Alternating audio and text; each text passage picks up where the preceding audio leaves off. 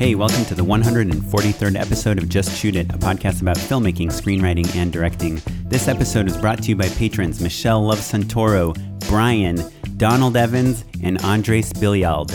I'm Oren Kaplan. And I'm Matt Enlow.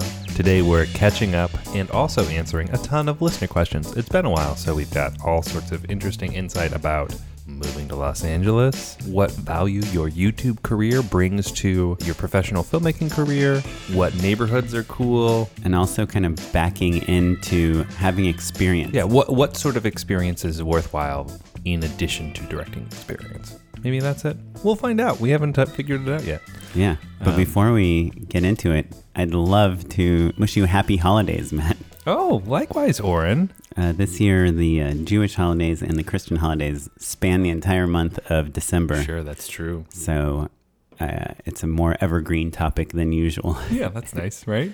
well, I did actually want to talk to you about the holidays for a second uh, because part of what we do in December here is like we go to a lot of production companies' holiday parties, right? Mhm. Yeah, yeah. What is your policy on like giving gifts to people? Mm, yeah, that's interesting. So my wife, who started when she was pretty young acting, um, is like very good about like giving good holiday gifts. So like she's really good about agent, manager, lawyer, and so we have like a spreadsheet of the people that we have to give gifts for. Um, it's tricky because that you you want to give a gift that the entire office can participate in. I, I'm big on like a basket of cookies is a favorite of mine because like it's for everyone, but like the execs are getting a ton of presents anyway, and it's really like the office coordinator is stoked on those cookies. So you want to like make sure that it's something that's shareable, but also you don't want to get lost in the in the bottles of wine. Bottles of wine. Yeah, exactly. Bottles of wine or like a nice whiskey. If you get a nice whiskey for your agent, they you might as well have not gotten anything. You literally you could be like, "Hey man, do you love my whiskey?" And they'd be like, "Oh, thank you so much. How'd you know my brand?" right. But they got like 50 of those. Because they got 50 of them. Yeah. Yeah, it's weird. The other day, so my wife is an actress too. I think for actors, it's like almost an excuse to go into the office to remind them, like, "Hey, Not almost it literally is. Yeah, right? for sure.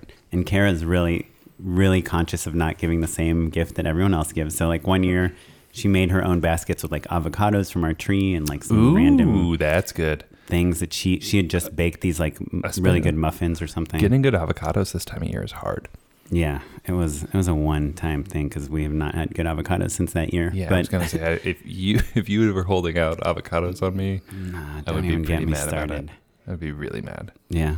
Well, Kara's new idea, which I thought was interesting, is like figuring out who's in the office and then going and buying like cold pressed juice for all of them for Uh-huh. like right now. You know, not like put this in your pile of gifts. It's like, hey, No, no, I'm no. bringing you a juice right now. Yeah, yeah. So you, um, w- we did do that. We did pressed. This is a very LA thing, but like you, especially like when people are trying to stay healthy, they're like inundated with sweets. Like showing up with something that is a luxury item. These juices are. They're like twelve dollars or something. Well, you no, no, no, they're not. But they're like seven. I don't know. Moon juice. It's a real like cash suck for sure. So like showing up with a bunch of fancy juices for people is a really thing, like a thing that people respond to. And it's a guilt free drink. To- well, yeah, I mean, they think there's a ton of sugar in that stuff. Yeah, you're not drinking a soda, but you know. Um, but the point is, is that like people have a lot of positive associations with it. It's a very generous gift, um, but it's not totally breaking the bank. Press doesn't do like a um, any sort of delivery service or a gift basket, so you kind of have to like go in and hand pick it, and then we'll do like a Postmates or an Uber Eats or something over to the office Oh, or bring it in. or bring it in. There you go. So what's funny is I said I was talking to my wife about my lawyer, who is awesome, but I have not really done much with him this year Mm-hmm. because you know I just either went through my manager or myself or whatever. And I was like, well, we haven't really done anything this year. Do we? Should I get him a gift? And Carol's like, that like those two things literally have nothing to do with each other. Right. And I was like, okay, I guess that makes sense. especially because you really like him. Well, and that's the point. It's like, hey, remember, like I appreciate you. Like that's the whole Right. point. Even though we didn't make money for each other this year. Right, right. But that's okay. Anyway, reps. You don't need them, guys. Boy, Larry, They're just gift a gift suck. Larry gave me a uh, boutique chocolate bar and coffee bean, like whole coffee bean kit. Of like it was like twelve. It was like you know, 12 different coffee and chocolate pairings. And that, like, that's the best. Sounds pretty good. That's like a grand slam for me. Yeah. So it's like very hard to think of something that would be anywhere near as thoughtful and good. I just buy the new iPhone X Max for everyone. Because, you know, no one bought that one. Everyone bought Yeah. the iPhone 10, and then Yeah, when the new one came out, no one bought it. No one so I'm bought it. just buying one of those for each person I know. There you go. Cool. Life is good. Uh, hey, who wants to rep me? Yeah. Um, okay, well, we'll stop boring the non Hollywood people. Well, but I think that it, the point is is that um, making sure that you are staying top of mind with people and showing them that you appreciate them, um, kind of stretches into the business as well. And I think it is important to think about all of the people that help you. Directing is a collaborative medium, and so showing people that you appreciate them, whether that's a cold pressed juice or just like a text message, you know, I think is important to think about. Right. And now that I think about call, it, Lauren. a lot of our listeners, even the ones not based in LA, have their own production companies and have clients and Mhm, agents. yeah. You know, you go to Sawhorse, like our friend's company during the holidays, and they have like a whole room with like 50 boxes of, Mhm. that they're sending. And at the famous group, like all these companies, they're sending the clients all this stuff. And so I'm sure our listeners know about this. It's that's more of a business thing than like a film thing. Well, but it's also yeah, yeah. That's a any business person does that. Yeah. But let me ask you this. Do you think if you don't send something to someone, it looks bad? Or do you think you are sending a gift to someone because you have a good excuse to be in contact with them and show them how much they, you appreciate them? But like next year when they're picking between directors, uh, they're not going to choose No, you no, because you sent them a gift. Certainly not. There's not like, oh boy, Ella forgot that I'm lactose intolerant. He sent milk and cookies. Yeah, no, I, it's not. Um, Right. yeah, I think it's more just like good vibes, basically. Yeah, I think that there is value to being thought of nicely, basically. Like, oh, you know, sugar and fat makes people happy. Well, happy holidays, people. Well, on that note, if you want to show your appreciation to two podcast hosts, two editors, and a producer, why not think about our Patreon? Oh, yeah. The Like whole that. reason we've been talking about holidays is because I want you guys to get us stuff. No, No, you know at what? We we uh, we've had an influx of patrons uh, recently. I think probably because of the, The live live show. show. Which is really great because I think that it brings people together and um, creates opportunities for people. I I talked to someone, Christopher Weil, who uh, booked a previous guest, uh, got her a job because of the podcast. Look at that. That's Yeah. pretty great. And I found an interesting cross section of people listen to our podcast. Obviously, we primarily talk about directing and writing and creating things and shooting things, but uh, we've had a lot of actors come to our live shows Sure. and quite a few DPs I've noticed as well. Mm-hmm. And I think it's because there isn't another obvious place to meet a bunch of directors. Sure. Yeah, that's true. So, um, the Patreon directly influences how often we get to do these events, um, how well supported they are, and like has really affected the way that Oren and I make a lot of decisions about um, producing the podcast. So, if you have a little bit of extra money, you know, a buck a month, two bucks a month. There's a, a lot of options out there. People are being very generous, so we really appreciate it, and it is making the show better. So, um, help us put on more shows, help us support uh, our editors, Chris and Jay, and uh, keep Oren and I from spending thousands of dollars a year on this thing. And also, one last thing, and this is something we're starting in 2019 and are very committed to, is we're gonna start adding some new perks uh, Yes. in terms of like how how we interact with the patrons because we really appreciate them, uh, but obviously don't want to take away anything from the main show. So Right, yeah. we have some new things in the works too. So check it out if you want. Regardless, Yeah, the show's always going to be free if you've got a little extra money and you want to show your support to us and help us make the show better. Thanks. okay. So now I finally get to ask you, Mm. Matt, what have you been working on lately? Um, yeah, so I am prepping two things. Well, officially prepping one thing. Fingers crossed on the other thing. We'll find out in a couple days. That I think I'll talk about more about after um after that. But it's nice to be busy in January. That's not a thing that I normally plan on. Um, and has me feeling really optimistic. But I also I don't think I told you this. I submitted um my short film, A Gray One, to a film festival Oh. today. I did not know that. Did Yeah. you hear that Withoutabox went out of business? I did hear that. R.I.P. Yeah, Withoutabox for listeners who haven't gone through the festival process yet was one of two major film submission sites. So you would go to Withoutabox or FilmFreeway, which is still around, upload your film, and then like you could submit it to a ton of different film festivals. And a it, lot of it was the exclusive submission way to submit to Sundance. Oh, is that right? I didn't realize that. Yeah. Yeah. Um, I know South by and a few other festivals aren't on FilmFreeway, but for the most part, most major film festivals are on it. Right, and you know Amazon owns Withoutabox. Correct. Yes. Because. I'm assuming because IMDb owned Withoutabox. Yeah, I think it was Amazon kind of something like that. But I think Yeah. they kind of got out of the game. And I think also um, FilmFreeway was getting very competitive. And it wasn't really, I'm sure there's a ton of news articles and think pieces about it.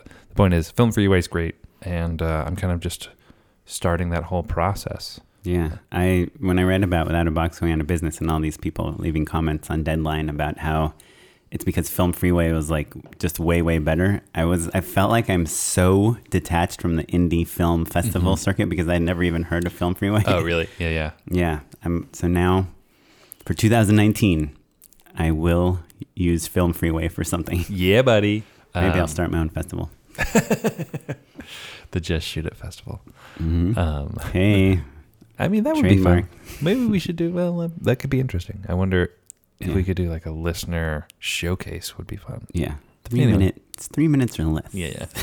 um, yeah, festivals are a lot of work, everyone. So shout out to all of the people that make them great. But the thing that I wanted to talk about actually is that I was at a wedding this weekend with some old film school pals. Uh, Like uh, a friend of mine uh, got married, and it was a really beautiful, very nerdy experience.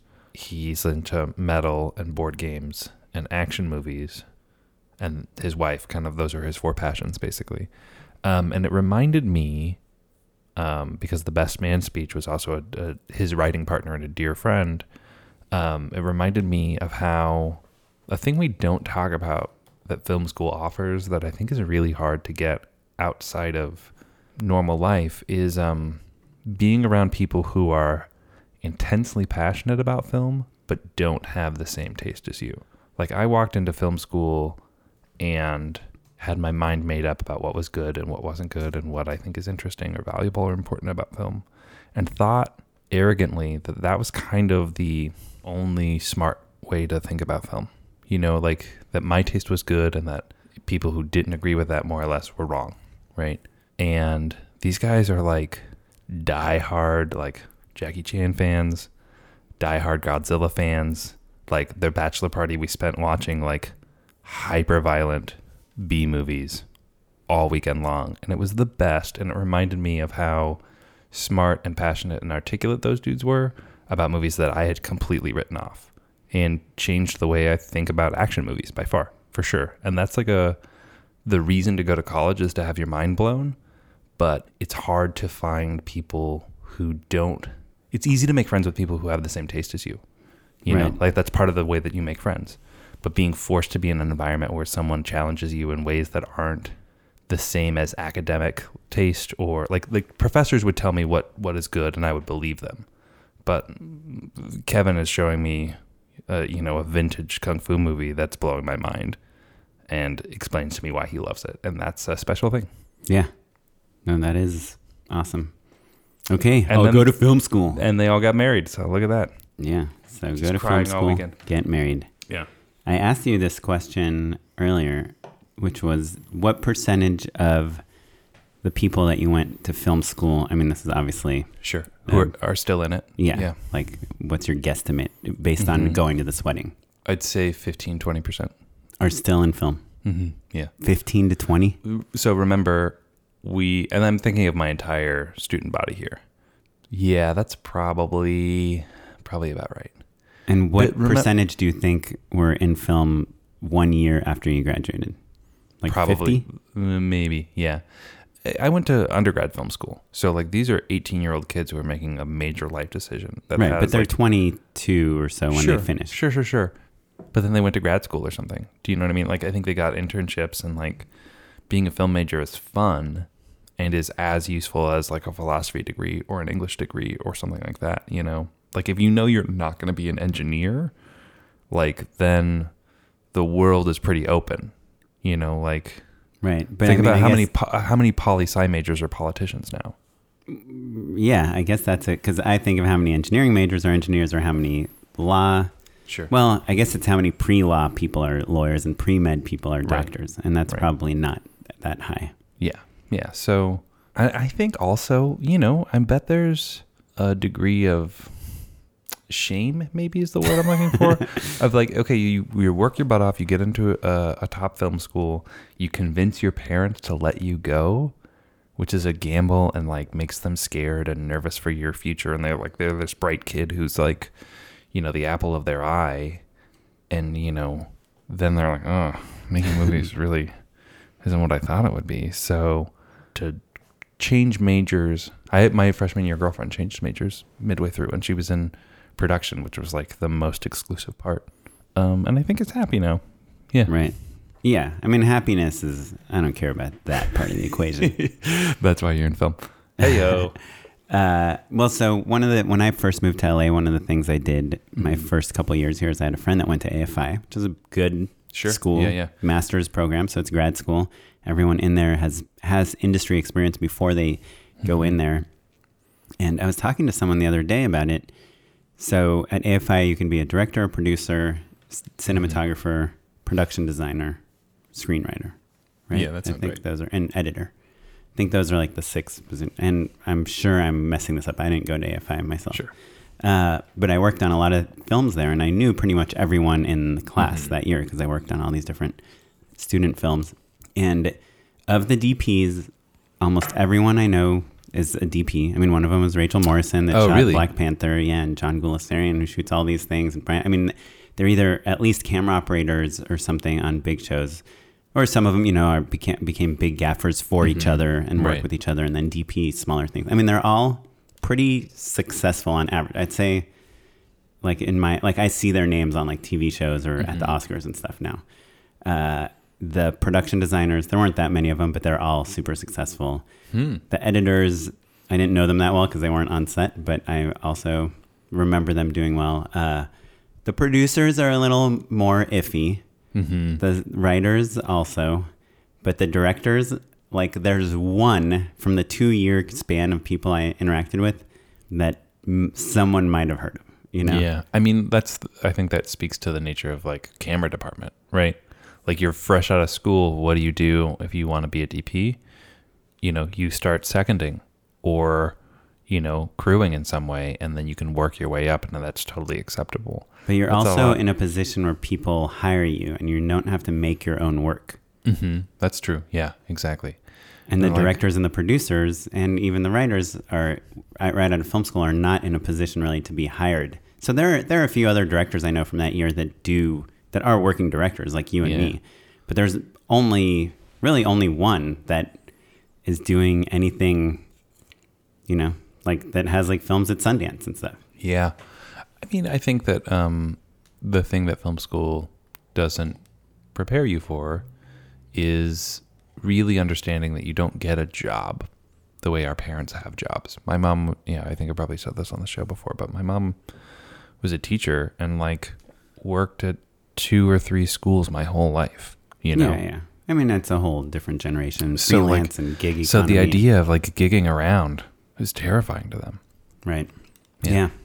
I guess to me, it's like the interesting thing is about film school specifically is even if you go to the best film school in the world, Mm-hmm. you still look at the graduating classes, and a few years later, like so few of them in the directing programs, at least, are are directing things. So. I don't know. Um, some op- some uh, positive thoughts. Well, I think that uh, it's kind of like being a lawyer a little bit. Like you're like, I'm smart and creative. Maybe I'll make movies. I love movies. And then you learn what the job is, and maybe you don't want to do it anymore. Yeah, except I mean, there's a bazillion lawyers, and they all make a ton of money, and you I I know a lot of lawyers. Most of them don't like being lawyers. right, but they still can get work being a lawyer. that's true. Yeah, yeah, Yeah. Well, anyway, cool wedding. yeah. It was it was a really introspective wedding. Uh, Oren, Yeah. I've been dying to know what have you been working on lately. Well, so first of all, I want to preface this with the fact that one of our listeners told Matt that I hog this section of our podcast, Shut up, Bill. which I never thought I did. but I so I'll try to go real quick. No, no, you're fine. You're fine. Uh, I've said had- it in jest. I've had a good month. I think what's interesting is I pitched on like seven big, what I consider like big for me commercials in a row, and I did not get the first five of those seven, and I like killed myself. Like, and it was a different reason for each one. One, you know, it's like superstar directing. Uh, like like one, one of them I was pitching against an- an Oscar nominated director, Yeah. and he didn't get it either. So the third person got it. You know, uh, another one I got the job and then they killed the job, and I just it's kind of hard, you know, because Yeah. you're really It's demoralizing. yeah Yeah. getting passionate. You don't get paid one cent to do all this stuff, and you're actually spending money. You know, whether maybe I'm hiring a babysitter so I can go work on this, or maybe the production company I'm with is hiring someone to help me pull images or whatever. It's just like a lot of work, and it was it was kind of a rough couple months. I got that Disney job, but that Disney job I got without writing a treatment, which is so crazy. Yeah. you know, those are the killer jobs that you can get without writing a treatment, but they're so few and far between. And also are a lower rate, I think. Would you agree? Like on average, they're like a little less. That Disney mm. job was pretty lucrative, though, right? Yeah, it was good. I mean, Yeah. no, not really. It just depends who's hiring you and how they Yeah. found you. Yeah. But, you know, I got one job, I had my flight to New York booked. And then they decided to change directors because the, one of the celebrities in the commercial Mm-hmm. wanted his friend to direct it. So it just kept like happening. And I would be like, hey, you know, we want you to direct these five different things this month, you know, from different people. And I'd be like, I'm sorry, I'm like on hold for all these other jobs. And then they would all go away. Anyway, so that's why I was like pretty stoked when at the end of, at the beginning of this month, I booked, I pitched on two things in a row and I did not think I was going to get either one. And I got both of them. And one of them I just shot last Friday and the next one shoots in Atlanta next week. And uh, yeah, it's exciting um, to book things. So Yeah. And they both, uh, well, I've seen one of them and it's great, yeah, which so is nice. the one I shot last week was fun. We shot in a front yard in South Pasadena, and we Mm-hmm. had like police officers close down the street and all that stuff. Which, even though we're not in the street, we need them because we're filming in front of the house, and we had Right. kids running around. And uh, There's a lot of extras in that spot, too. I didn't think about it. There's like a lot of bodies. well, you know what's crazy? Like the original concept was these two women talking to each other in the front yard, Mm-hmm. and then they did some focus group research. I, if you can't tell from my voice, I'm like not a fan of focus group research because I don't think focus groups are being creative or artistic in any way. They're just reacting like, oh, I don't like that rug. So all of a sudden we can't use a certain type of rug in the commercial because one person said that they didn't like it. You know, and it, anyway, so their research said that they uh, wanted to see families using this product instead of like one woman. So all of a sudden they, they're like, let's throw, she has a young kid and he's having a birthday party. And so now all of a sudden we have a birthday party and literally the script dialogue has not changed one word. Yeah. It just takes place at a birthday party now instead of a front yard.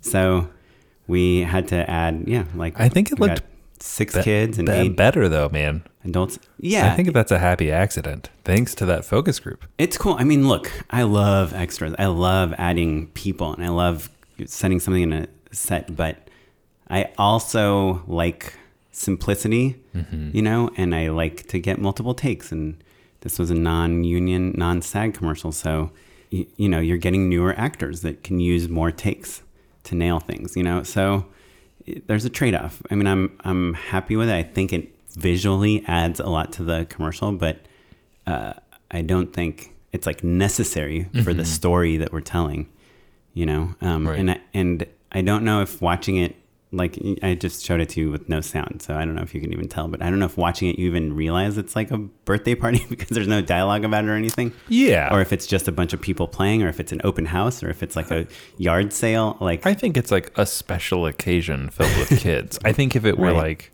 yeah, like, did I clock that it said happy birthday on a banner somewhere? Maybe, maybe not, but like, that's not important. Like, the the vibe of like family gathering, kid friendly gathering totally reads. yeah. Did you So get a bounce house?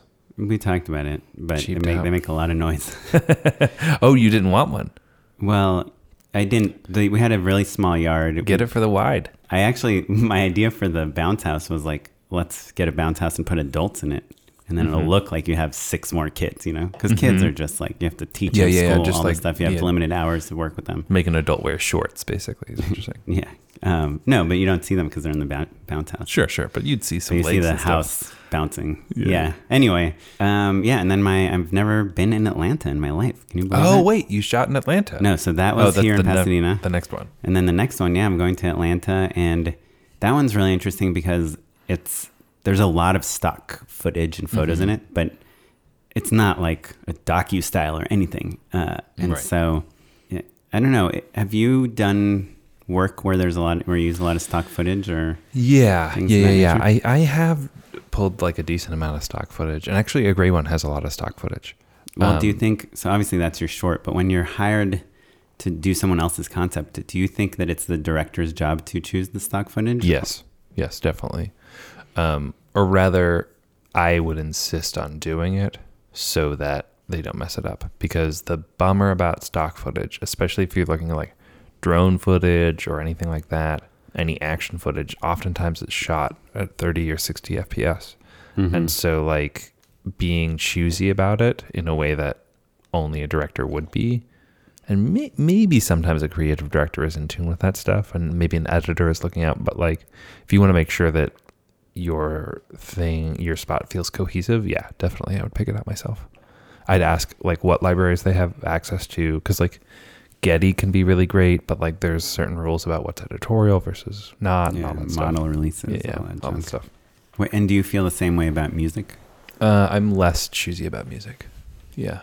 So I you've think- d- you've worked on things where like the editor or somebody else is choosing the music. I don't mind. Well, I'll always note about it, like if I have a problem with it. But like if I don't have a specific thought, I like I give an editor the benefit of the doubt that they can like find something new and fun and make it work. You know what I mean? yeah. But uh, if I have like specific notes, like I never want electronic instruments. So like that means that you tend to go like I tend to like to use a lot of funk, uh, like bass lines and horn sections and that sort of stuff. Like sometimes I'll even go with a little ska if I can pull it off. you know, yeah. Uh, um, Brian Setzer Orchestra. real big fish. Um, Oh, yeah. okay. Sorry. California, California.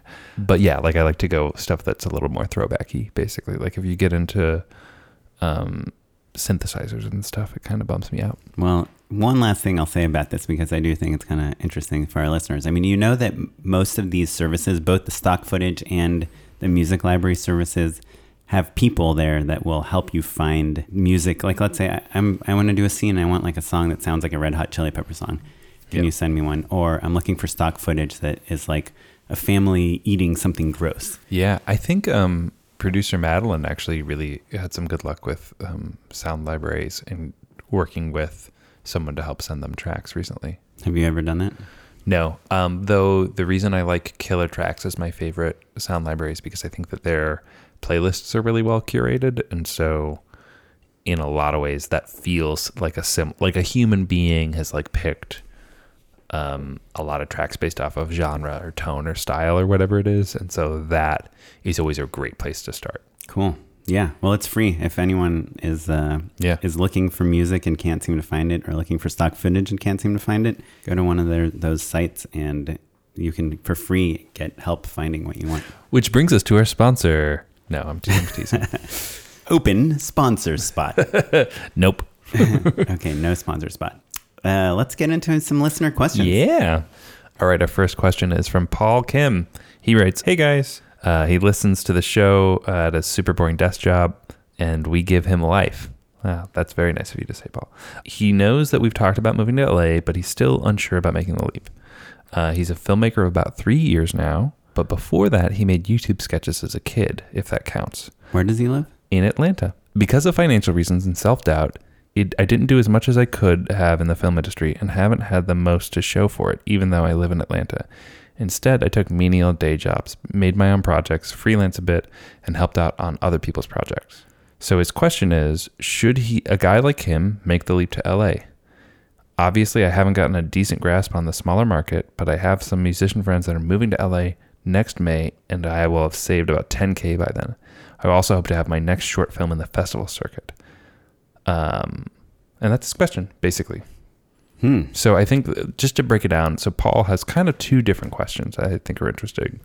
Um, he hasn't totally mastered the market of Atlanta, right? He's he doesn't have a he hasn't managed to like gig around there, so he doesn't have a ton of on-set experience yet. But he also has this kind of YouTube background, and so I think those are two kind of interesting things. Let's start with the the crew and around question. How important do you think is it to have on-set experience before moving to Los Angeles? I don't think it's that important. But if I was in Atlanta, I'd probably stay in Atlanta. I guess is my short answer to Paul. For a while, I would quit my job. Look, at ten thousand dollars With the caveat that we have not lived in Atlanta, so we don't really know what the, Right, the right, right. vibe is like. Right. you know? We don't know, but we know so many people that go there to work. Yes, however, they all work on the big fancy stuff. Right. But we know that there's, at least at the crew level, a lot of support there. That's true. That's true. But I guess, have you ever PA'd on a Hollywood movie, like a Uh, big time movie, like a Marvel sized movie? I've been on a Marvel sized set and I've PA'd Sure, sure. But did you PA on it? Is what TV I'm saying. stuff. Uh, no, I don't think Yeah, so. because I wonder if maybe there's a higher barrier to entry to get those entry level gigs at. No, but there's like size. No. Lifetime shoots TV shows there. Yeah, I like, guess that's true. it's not all Marvel movies. Yeah, yeah, that's true. There's a lot of production out there. That's true. But I, to me, Paul's real question is should you quit your day job to go be a filmmaker? You know, whether it's Mm-hmm. in Atlanta or in LA, to me, the smaller leap seems to, to be like, hey, I saved up 10K. Maybe his family's there. Maybe he can stay in a place without paying rent. And Mm-hmm. 10K will go probably a lot farther without having to pay for rent and all these other things in Atlanta and wet your Mm-hmm. all, feet there. all his pals are moving out in May. Some musicians, right? Yeah, but still a support group. You know, friends. Yeah. See, to me, This is crazy. I feel like we are. totally Uh, different. Well, not. I feel like you're normally like, yes, move to LA. What are you thinking? Just go for it. Look, usually it's really hard to find if you're in a place that's not like a traditional film town. It's Mm-hmm. hard to find other people that are serious about film. Right. You're Right. saying in Atlanta there are those people. In Atlanta, from what I hear, there's a lot of opportunities to, especially to PA, to crew, to Mm-hmm. script supervise. I'm sure all these crew people that are working on Marvel movies, the like camera loader is like a DP during their day job or is shooting commercials or corporate stuff. You know, like there must be smaller gigs in Atlanta because there are all these film professionals there. Uh, and you know, I'm sure there's actors there that are have like three weeks off, you know, and have Right. a they're living there for eight months. So if the question is like, should I take the leap? But he still hasn't taken the leap of like quitting his day job that he, it sounds like he does not like. Like, why not take the smaller leap first? You have your, you're from Atlanta, you have some support system there.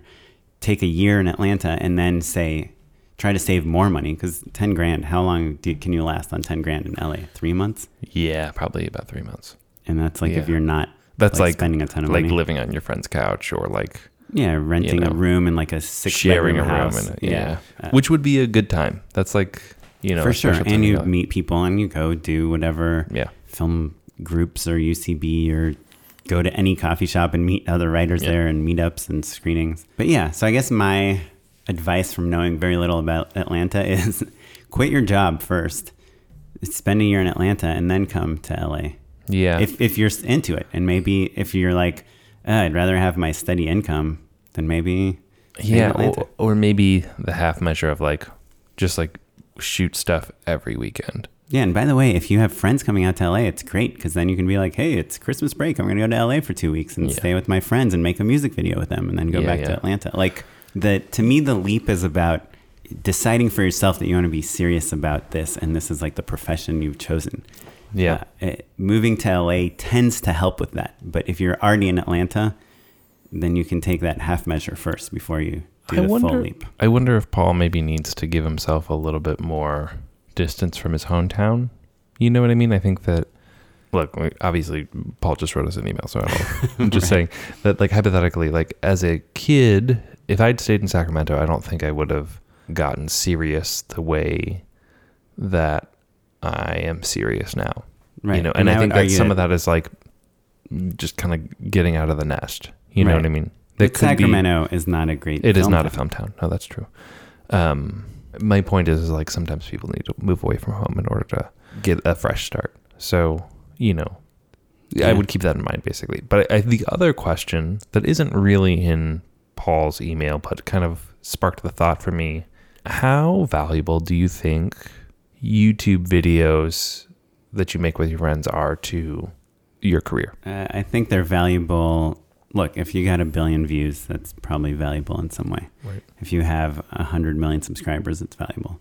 If you are like in this like under ten thousand, you know, on either one of those numbers, I don't think it will help you like on the resume. But obviously, making stuff is yeah, making great. stuff is great. exercise, finding people that are excited to make stuff with and keeping them around is great. And also learning about yourself and what you like and what you don't like and how things work. So obviously, whether you're putting it on YouTube or sending them to film festivals, what I like about YouTube is you get instant feedback Right. and it's like low stakes. Well, I guess what I'm asking really more is like, because I, I think obviously the, the practice of it is all really valuable, but I'm wondering if maybe we will see young people send us less than totally professional videos sometimes. And I guess there's that hard thing of knowing when your reel is ready to show industry professionals. Right. You know what I'm getting at? Like the, like YouTube is always going to be awesome for like cutting your teeth, getting into a groove, all of that stuff. But I guess um, it's hard to know when your student project is is professional enough. I'm saying in big big air quotes to be taken seriously. Do you remember like because you started doing you know internet videos and stuff? Do you remember the first time you were like, ah, this is actually good? Uh, about my internet videos? Mm-hmm. Yeah. Well, I mean, I guess I always thought they were pretty cool. I thought they were cooler Yeah. when I was younger. Yeah, As I yeah. s- got older, I started thinking they were worse and worse. But I also made short films, went to film festivals. Like at the same time, I was like, you know, before I YouTube that's true. existed. So, Yeah, yeah, yeah. So you were pretty serious by the time you were shooting stuff. well, it's not that I was serious. I was. I really used it as like a tool for experimentation, or I'd have an idea and I'd be like, "Hey," I'd call my roommate over and be like, "Let's shoot this thing." Right. So Yeah. and I, guess- was really into you know lighting and and comedy and so Well, okay, let me ask this actually. Relative to your crew experience, when did you first kind of pick up a camera and start shooting your own stuff? Like how long had you had you been crewing before you started doing that or after? no I, s- I was doing making my own videos way before I moved back to LA Right, I guess that's true. so I was doing all my own stuff and that the first time I saw an Arri light kit was I'd put an ad on Craigslist and I was looking for a gaffer I didn't even know what a gaffer really was but I knew my DP asked for one uh, Yeah. and this guy showed up with this R- RE5 light kit and I was like holy cow look at this thing Sure. you can own this like I, in my mind it was like only something like Yeah. a big company would get Yeah. So uh, this is obviously a guy that did not go to film school. Um, but uh, that kind of like blew my mind, and I vowed I'm Yeah. just going to save enough money to buy these lights. Do you still have them? Yeah, Can I borrow some? yeah, it's a SoftBank 4 kit. Oh, nice. Pretty useless nowadays. Yeah, I don't know if that's true. Uh, yeah, the 1K is pretty nice. The 650 is okay. The Chimera. Oh, but yeah, a little 650. Yeah. The 150s, the peppers or whatever they call them. Uh, Oh, I still like a pepper. Do you really not like them? I mean, A little nobody kick. ever uses A them. little, little hairlight, a little splash here or there. Yeah, really? I mean, with Kinos and the LEDs, it's like they're so, you know, La la, Oren. Yeah. uh, they're kind of not that helpful. Paul, hopefully we were uh, some value to you, but just jump in, man. Just make it happen and uh, keep us posted. Yeah, please let us know how it goes. Our next question comes from Brenton Geyser. He is a listener and he is based in San Francisco. And he says, I got my start in filmmaking about 14 months ago directing a short doc. Since then, I've been fortunate enough to direct a few regional TV commercials, some really great branded doc pieces, and I'm now working on my first feature length doc. Although I'm incredibly lucky to jump straight into directing, never having time as a PA in the cam- camera department or even producing, I feel like I'm missing a lot of the industry knowledge and understanding of the nuance of production, having very little time on set. Being 33 with a family living in the Bay Area, going backwards, so to speak, is not in the cards for me. Would love to hear any advice you have for someone who has jumped into the world of directing and skipped all the other steps. So I think this is like an awesome question. Yeah. Yeah. I'm And, the sure- first time for us, I don't think we've tackled this one before. No, but I bet it's like not that uncommon that someone is like Mhm. kind of good with the camera Without and a doubt. Yeah. they get a directing job somehow on has, accident. has good taste, knows the right people, lucked into it, and nailed that first thing, and then just was on a streak from there on yeah, after. got repeat business. Yeah. But yeah, but has never been on a set and doesn't know like what a call sheet is. Yeah. Yeah. Um, well, Oren, you go, you go first, actually, because I think that we, I want to see how much we disagree on this one, actually. I think I have these two friends. They've been on the podcast uh, that directed like a Lionsgate film Right. on accident, and then and it was like their third or fourth film, and then they got a Sony film that was like millions of a million multi-million dollar budget, and they literally emailed me and they're like, "Hey, Oren, uh, how do you how does a shot list look?" because they're asking us for one, and these guys had already done all these big movies, and the only reason I knew is because I like am a voracious reader or was at the time and read about like how to you know all the things of a director. And I I might have maybe Sure. also worked on some other people's things. You're also good at like asking people questions. Like you'd be like, "Hey, let me see your shot list." Yeah, uh, I do that. I mean, I'll be on set and I'll be like, "What kind of light is that?" I will only be on that set because I'm walking to the sandwich shop and they happen to be shooting on my street. yeah, yeah. You're not the director. You're just like a I'm guy. not even an employee. Yeah, yeah, you're just like- I guess um, my answer to Brenton, which I had already emailed him actually, is that if I were him, I would try to find a job on a set that maybe is not the PA. Maybe you're not doing fire watch, but you are the still photographer. To me, like the behind the scenes stills job is is an awesome job. And by the way, Brenton has a, a large background in photography. Oh, yeah. Good catch. So uh, I checked out his website. So I think that's like a cool place where you, you don't really have a boss and you're not really responsible for anything except for getting some great photos. And you can ask the produ- the producer, like, hey, what do you expect from me? Do you want me to take the same photos as the main camera's getting? Do you want me is it more behind the scenes, docu style? Do you want the actors looking in the camera, not looking? You know, get have them kind of direct you and then you get to kind of be on your own. So I think that's like a good job. There, there are a few other jobs on set. Uh, you can be an editor on other people's projects and ask to come to set. You know, he's obviously has experience making things. He knows the technical things of how to make them, but he might not know the experience or, or know the terminology or techniques Right. that are kind of the standards. Yeah.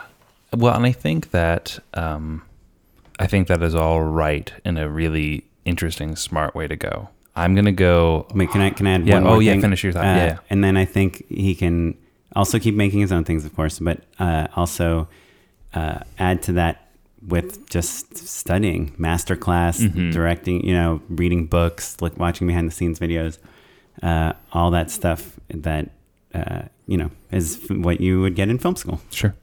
Um, yeah, and for less than a hundred thousand dollars. Yes, I think all of that is really smart, especially the self education part. I think the self education part is maybe the thing that we agree on the most. So I'm gonna play uh, devil's advocate. I'm gonna go on the other end of the seesaw here. I think there's probably there's a happy medium for everybody, but I think it's highlighting the differences in the ways that you and I came up. I didn't really crew very much. Like the way that I got to direct is by writing and producing myself. Um, and so Yeah, but you know what a C forty seven is. I mean, you know like where a boom operator should be standing, or uh, what a whip pan is, or yes, I, um, I how have to use voiceover to reform a whole scene. sure. I would say that writing helps you with the voiceover, like restruct- structural things for sure. Um, and I don't think it's important for a director to know what a C forty seven is. Well, Do you know what I mean? In a certain sense, I think that there's the approach of like you can be the sort of director who walks in and tells a DP like how to light this scene and where to put the camera, and that just like has a complete mastery of that department. And if he wasn't directing or she wasn't directing, they could throw a, a camera on their shoulder and do shoot it themselves. I think there's that sort of director out there, and then I think there's you know there's obviously a lot of other ones as well, but like well, do you think it's important to know lenses? I didn't on Squaresville. I I learned on the job. I think that being articulate with the things you are trying to evoke and the ways that you are trying to like the feelings you're trying to get and like being as specific as you can. But there are plenty of directors. There are probably plenty of directors on our show who don't call lenses. For sure. Yeah, for sure. Um and, and that's okay. I think that there's just different styles. You know what I mean? So I think that you came up crewing on all these different projects and so like and you're inquisitive. So you're like, hey, what what lens is that? You know? Um, Right. And I think that there's another person shadowing on that same set that's like talking to the writer about where they came up with that idea or whatever. You know, and so I don't think I don't know that it's that understanding every aspect of production is essential to each artist. Do you know what I mean? Yeah, but I- I, but I guess the re, I feel like the reason Brenton is asking that question is because he he wants to see how other people do the things that he's doing. Sure, that that that may be. I think that maybe maybe what he's asking is, "Hey, I feel a little self-conscious about not knowing what a C47 is. Should I be?" And I guess I think that everyone has to learn what sort of artist they are and that I don't want you to ever and anyone to ever be dismissive of another department or take it for granted or things like that. But if you realize that it's not your knack to know the ins and outs of how to light a scene or whatever, um, you can lean into other strengths and be less production oriented. And I think that's okay as well. And I don't think you have to have crude in order to have good taste and a point of view, which are the most important parts of directing, I would say. Right, but I, let me give you a real world example. Sure. Because I agree with you in theory, of course. Sure, sure. And You, know, see, like, like I Steve said, McQueen or someone coming is- from the theater that is like Yeah, a- totally. one of the best directors working Yeah. out there, right? Uh, but I bet you he knows the difference between a 25 and a 100, you know, millimeter lens. yeah, yeah. And, and also, everyone, you should learn your lenses. Um, but I guess let's say you're on set, you're directing. but you can learn that on the job, I guess is what I'm saying. Yeah, let's say you're directing like a three hundred thousand dollar commercial campaign that shoots for three days. Pretty Mhm. good budget and Yeah. fun product, and you got like a celebrity or something. And you're looking at the shot and on the monitor or through the lens or in by your Mhm. eye, and you're like, oh, he seems like he's he's a little short relative to this lady. Like we should make him a little taller. And then like uh, the key grip says, uh, you know, you want a, a half or a quarter apple. Mm-hmm. Uh, so the director that's been on a lot of sets and has experience would Mhm. say like let's start with the quarter or whatever right and the director that you're describing is like I, I don't know i need it you know and it will show with their fingers how much taller you know they think it is Mhm. or we'll say uh, I, I don't know what's the difference what are you talking about you know um, it, so Right. So y- in the you're in, gonna get the exact same solution Yep. with both versions of directors, but one of them, the key grip is gonna be like, oh, this this person's green. You know, this director hasn't yeah, done they've it. rolled their eyes. Yeah. Um, and and the other one's like, great, we're talking the same language. Like you, I've been gripping for 17 years, and you're like my boss, and and you know the difference between yeah, yeah. Uh, for sure. Yeah, the eye roll. I've had plenty of crew members roll their eyes at me, and Yes. it hurts. It Well, you are a very pale man. yeah, yeah. I'm just kidding. yeah, um, yeah. you have not had plenty of groomers roll their eyes at you, Don't make me relive at least shit not again. recently. Uh, not recently. No, but like, you know, when I was newer and stuff, um, definitely. Or, you know, there's a polite version of that as well of like asking a clarifying question because they have to second guess you a tiny bit. Um, Right. And then there's even like issues of safety, like where you're like, yeah, I just thought like you'd stand in the, you know, this through the sunroof of the car as we're driving and film someone, Sure. and someone will be like, uh, that's illegal, and I'm not Yeah, doing that yeah, for definitely. you. You're like, well, I did that on my last thing, you know. So yeah, experience is always going to help for sure. But I guess what I'm saying is, is that don't let the person rolling their eyes at you for you not being able to articulate all of the lingo. The film sets are filled with fucking lingo, and it can be so intimidating. And so, not knowing the difference between a pancake and a quarter, quarter and a half, um, you know, is not that big a deal. Your taste is the deal, and like some people are going to be on power trips and like be insulted that you don't know the exact sizing of you know whatever box it is we're talking about or whatever don't let that bother you i guess is what i'm saying right. I will say there are two departments that I'm quite bad at, Mm-hmm. and they are wardrobe and makeup. Mhm. Uh, I'd say makeup worse than wardrobe. Makeup, I have two modes. I'm not noticing it or I'm bugged by it. right? Those are my only two versions. when I'm not noticing it, it's great. When I'm bugged by it, It's not. I mean, like there's hair flying away, or it seems like there's too much makeup or some color discoloration. I'll notice that. But, Sure, sure. But, I'm not going to tell someone like what kind of mascara or color shade of lipstick or something. You know, Right. I can just tell them if I like it or I don't like it. Right. And I would say that you could say that about lenses as well, or you could find a way to collaborate with them a little bit more. Right. You With know. wardrobe, I always say like, look, this woman is in her mid 30s. She's a young mom. She lives in Cleveland, and she's this, you know. And I say to my costume designer, like, I'm gonna lean on you to like help me figure out how this person Mm-hmm. would dress. These are some colors I like and don't like. These are some fabrics I like and don't like. I like layers and you know, kind of real generic, useless things that I say. Mm-hmm. Well, but I, I like also am layers and very open to, eh, or very honest about my, you know, I don't know the difference between a Henley and a, uh, The crew neck. yeah. Well, yeah, I know. I, I, I know what a crew neck. Sure, sure. But yeah. Um, but yeah, anything, especially when it comes to women's clothing, I'm Sure. just like pretty dumb. Well, I think that maybe you're you're landing on the maybe the best actionable pe- actionable piece of advice. There's two. One, I'm hearing collaborate. Like be a good collaborator. Trust the expertise of your crew members when you're lucky enough to have them. But also, to me, study every. If you want your, you know, key grip to respect you, then respect them. Like figure out what they're doing and what their job is and why they're there. You know. Sure, that's true. Um, and but I would say on top of that, also part of that respect is in just not being a bullshitter, right? Like it's okay if you if you know that you don't know the difference between a cardellini and an alligator clamp, don't tell them to grab a cardellini because you heard it once or whatever. Do you know Right, what I right, mean? yeah. Like. Um, like that's really when they roll their eyes. That then they're not being a jerk. If you're being Right. bossy and you're just bluffing your way through something, just be like, "Hey, listen, you know, like I'm not, I didn't really come up through that way, and like, you know, help me out a little bit. What do you think? You know, Sure. um, and I, I this is what I'm going for, right? And the, your department heads are there to help you do that stuff. Right. And I do think if you're like a Brenton and you have like a background in photography, but you just kind of happened upon a few directing jobs, it's totally cool when someone says like, should we raise, you know, him and like on half an apple or a quarter apple for you to say like, uh, honestly, like I, I came from a photography background. I'm not familiar with those terms. I still think there's, when you're the director, you need to validate why you're the director in a way, whether it- you're that's by experienced or having not experienced. That's by having taste. That's like by like making a good thing. Like you don't have to prove anything to anybody.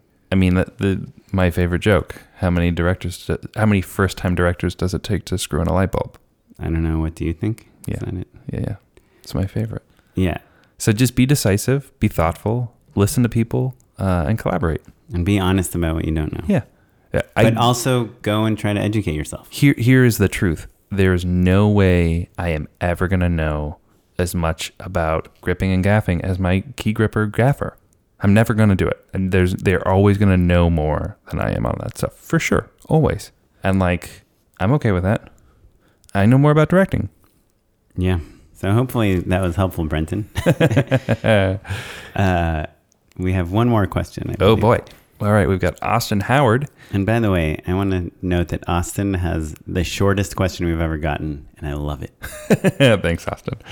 Uh, love the pod. Just listened to the guide to moving to LA app, and I'm moving soon. But I'm a stand up comic, and I'm broke, and I was wondering if you have any recommendations or neighborhoods that might be optimal. Um, Oren, where do you think Austin should move? If you're broke and you're moving to LA, it's a good question. Highland Park. no, you have to be rich to live in Highland Park, dude. Dude, that is not true. Not rich, but it Highland Park is not. I didn't say buy a house in Highland Park.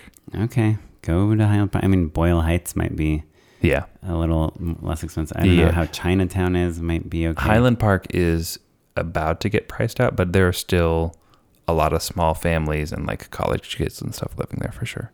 Yeah. I mean, it depends on if you're sharing a, a room or not, too. You know, right. I guess Highland Park is good. I honestly think it's it's hard to. It's not super affordable. Um, but I, I will say my noise musician friend lives in Highland Park, and I sold a, a table to somebody who lives in Highland Park, and they were not rolling in it for sure. right, rent control. They've probably been there for a while. they just moved. They needed Oh. a table. Okay. Well, okay, check out Highland Park for sure. It is an awesome neighborhood. Yeah, it's getting more expensive by the day. That is true, though. Yeah, I think there's pockets of Glendale that might be affordable. Glendale, uh, there's also the question of like what vibe you're looking for. Uh, Glendale, I think, is a little more family friendly. It's like a very cute, charming community. There's a lot of families that live there. Like the schools are good. It's like a lot of single family homes, you know? Right. Um, there's kind of this like, I mean, it's barely sketchy, but it's sketchy enough that maybe the rent's a little cheaper. We used to call it Iwiho.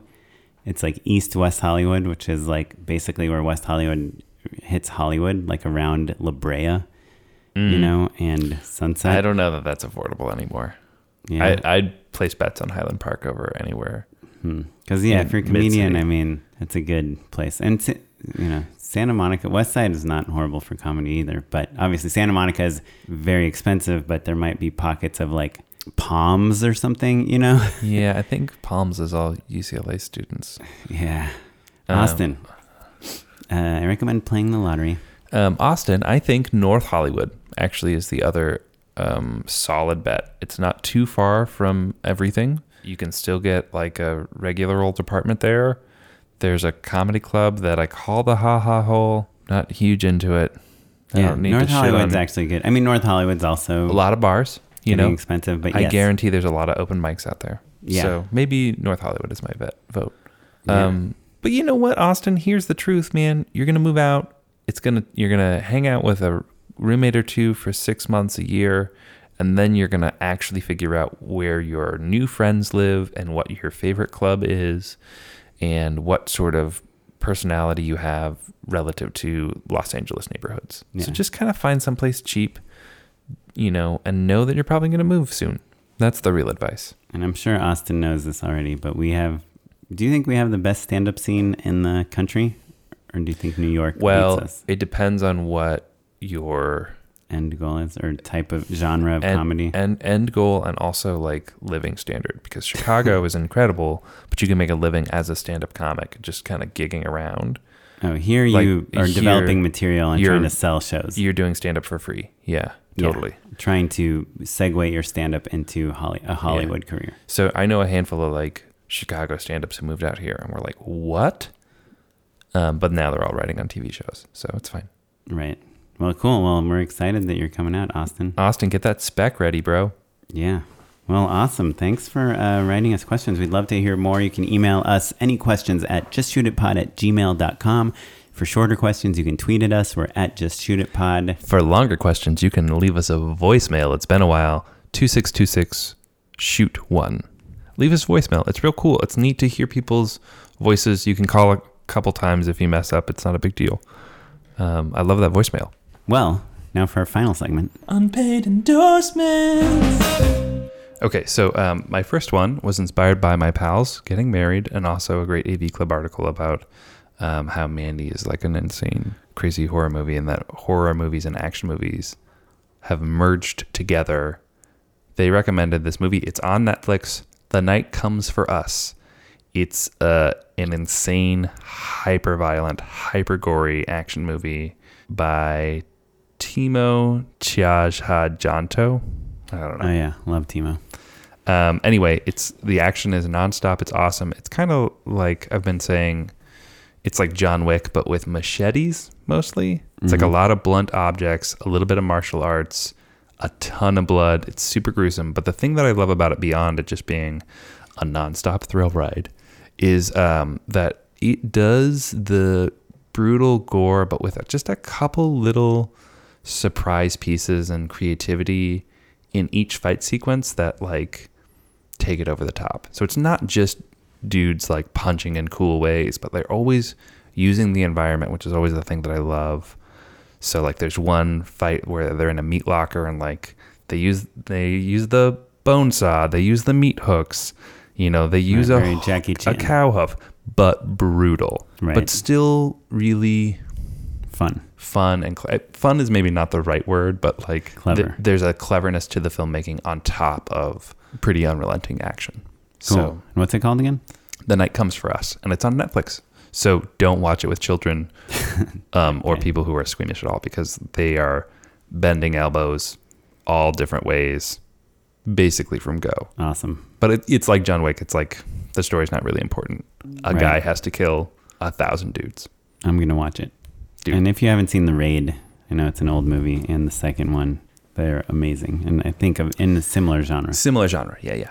Um, cool. Well, what I'm gonna endorse, I really hope you haven't heard of this, Matt. Uh, Ooh. It's an iPhone trick that somebody, like a kind of distant cousin of mine, posted on Facebook.